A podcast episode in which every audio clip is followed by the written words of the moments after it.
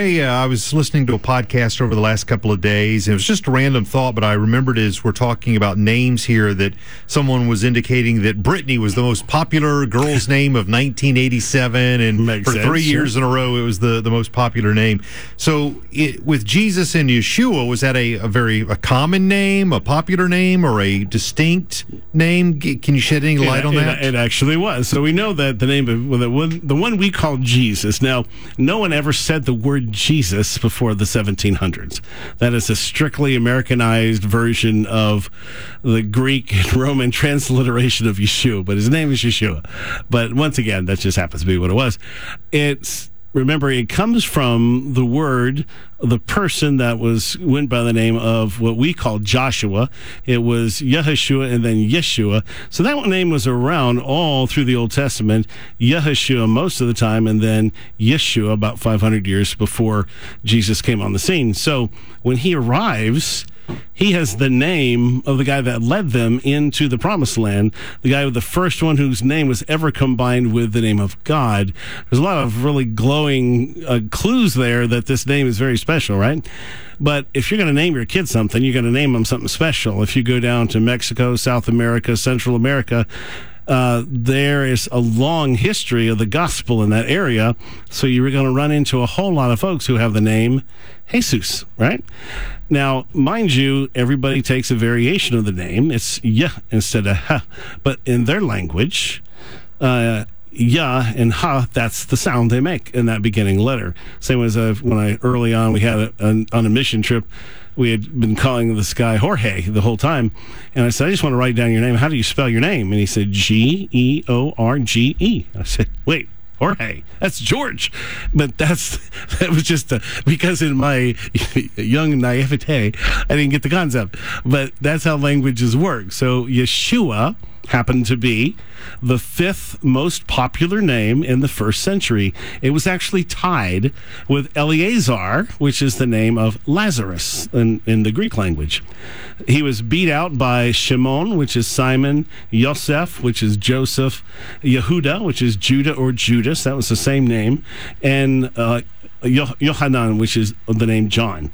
So all of the disciples, the apostles, those weren't just average guys. You know, you would have had a hundred of them in that area. So when you say Jesus of Nazareth, there's probably fifty Jesus of uh, Yeshua of Nazareth. Sure, makes right? sense. Now, what does that compare if you're thinking today? If if if Yeshua was coming today on the scene in America, how does that relate? Well, the fifth most popular name over the last hundred years. You want to take a guess? Uh, Raymond. That'd be nice. No, mine is not very popular. William would be the Okay. fifth most popular. Fourth would be Michael. If it was a woman, Linda or Elizabeth. So that's how popular Bill, Willie, William, that's how common the name Yeshua was in the first century. Now, again, you're not going to find the Greek version of that that we use today. But here's the interesting part he becomes steps up. He is the messiah. He's rejected by most of the at least the jewish authorities and killed. He rose from the dead ascends to sit by the right hand of the father. By 70 ad it was so connected yeshua to the messiah they didn't want it to be connected to the messiah and who he was so the Jews went back to the name Yahshua to avoid any connections to the name of that person to be the Messiah. because of the impact that Yeah. he had there for 70, 30 It- plus 40 years. There's no denying of the impact he had just because they stop. And you today, you will find in Israel and other places lots of people named Yehoshua. You won't find anybody named Yeshua. So the Jewish leaders rejected their Messiah, Yeshua, Jesus, and within a generation or two, they stopped speaking the name of the Father, Jehovah, and now for nearly 2,000 years forbid each other to speak his name. Well, it's an interesting, sad part here. It becomes sadly ironic when you read John 14, 6 and 7. Yeshua said to him, I'm the way, the truth, and the life. No one comes to the Father, Jehovah, except through me. If you had known him, you would have known my. uh, If you had known me, you would have known my Father also. From now on, you do know him, and you have seen him. Well, it's an interesting thing. They reject Jesus, and in the end, they reject the Father too. Neither name will they say anymore. They toss him aside. it's a serious thing to mess with God's name. Once you start, it's really hard to stop. In fact, we know his name is Yeshua. It's historical. There's not a question of how his name looks. But if you go in Israel today or just among Jews, Yeshua has become Yeshu to the Jews. It was such a common name all the way up to Bar Kokhba revolt. Several of Bar Kokhba's followers who were in that revolt were named Yeshua. But after that revolt and the Roman punishment, the name of Yeshua returned to use popularity, and Yeshua pretty much disappeared. Most likely because it, you know, as I said, it was identified with Jesus. You can still find Yeshuas today, but no, no Yeshuas. Yeshuas all over the place. There's a lot of Hebrew refutation literature to make sure Jews don't discover Yeshua, Jesus, or if they do, to make sure they don't uncover the reality that he's the Messiah. Now, since the Holocaust, Jews see Christians very negatively because their oppressors were from Europe, which was full of Protestants and Catholics, right? To them, followers of Jesus. Which was by their actions, they proved that they were not, but nonetheless, that's the heritage, unfortunately, we come by. So, to eliminate any association between the name Yeshua and the Messiah, Jews in Israel and Jews in general dropped the ah from Yeshua. They call him Yeshu. So today, they drop the ah, the ending from Yeshua, call him Yeshu. You get that? The last letter, that ah, is called an ayin, which rather interestingly means the eye. they removed their ability to see the Messiah. Yet again, it's it's sad and tragic and, and in a funny sense. His full name in secular Hebrew is Yeshua Hanatsri.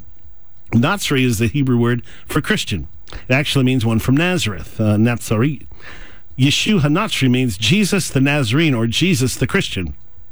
To the Israeli in the street, Yeshua is the name of the founder of Christianity. They don't see him as a Jew in any way.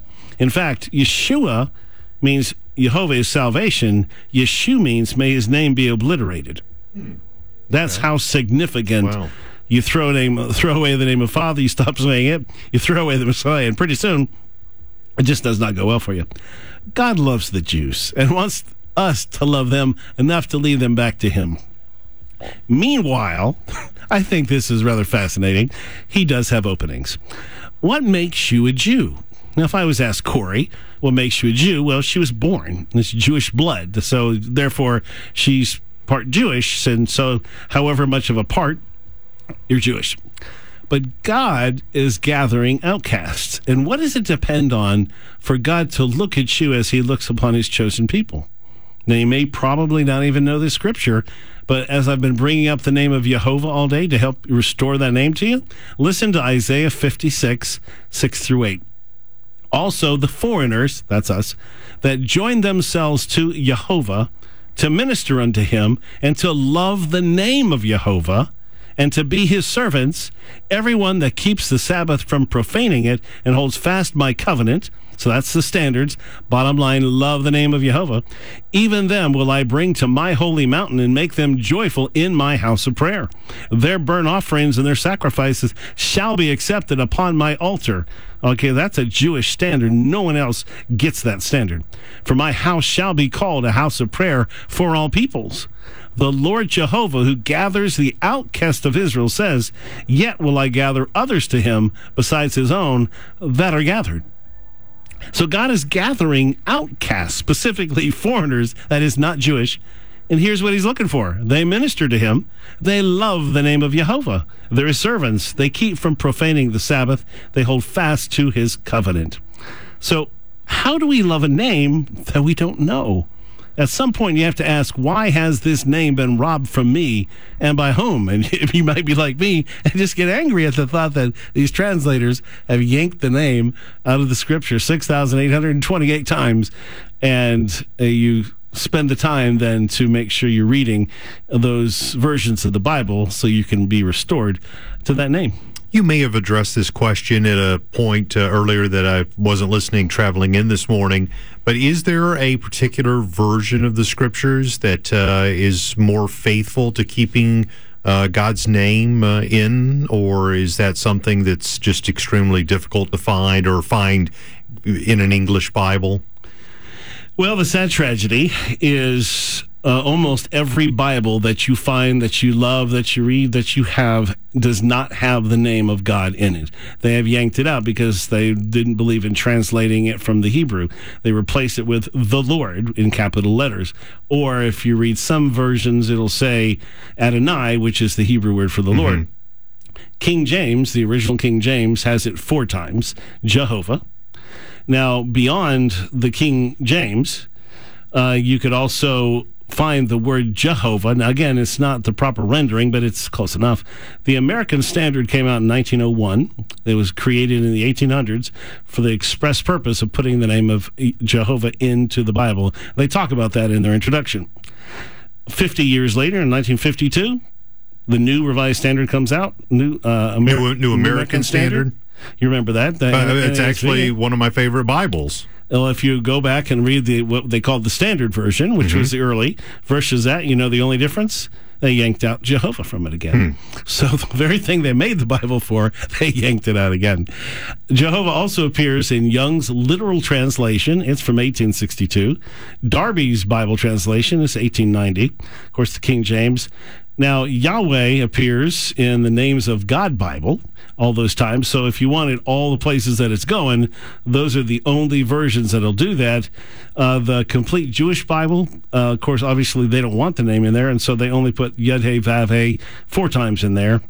I have noticed because I was looking, a lot of independent publishers have come out and put together Bibles that have intentionally put Jehovah back in. They tend to be King James because it's uh, public domain, mm-hmm. and you can find those all over Amazon. But uh, for the most place, uh, for the most part, uh, apart from those four or five right there that have either Jehovah or uh, or that there's one other new, newer Bible from a guy over in Athens that has actually the name Jehovah, but it's a newer translation, and I've been reading it, but I've haven't really decided if I really love it or not. But sure. at least that he put Jehovah in the Bible and and uh, for that purpose. So that's the long answer to a difficult question.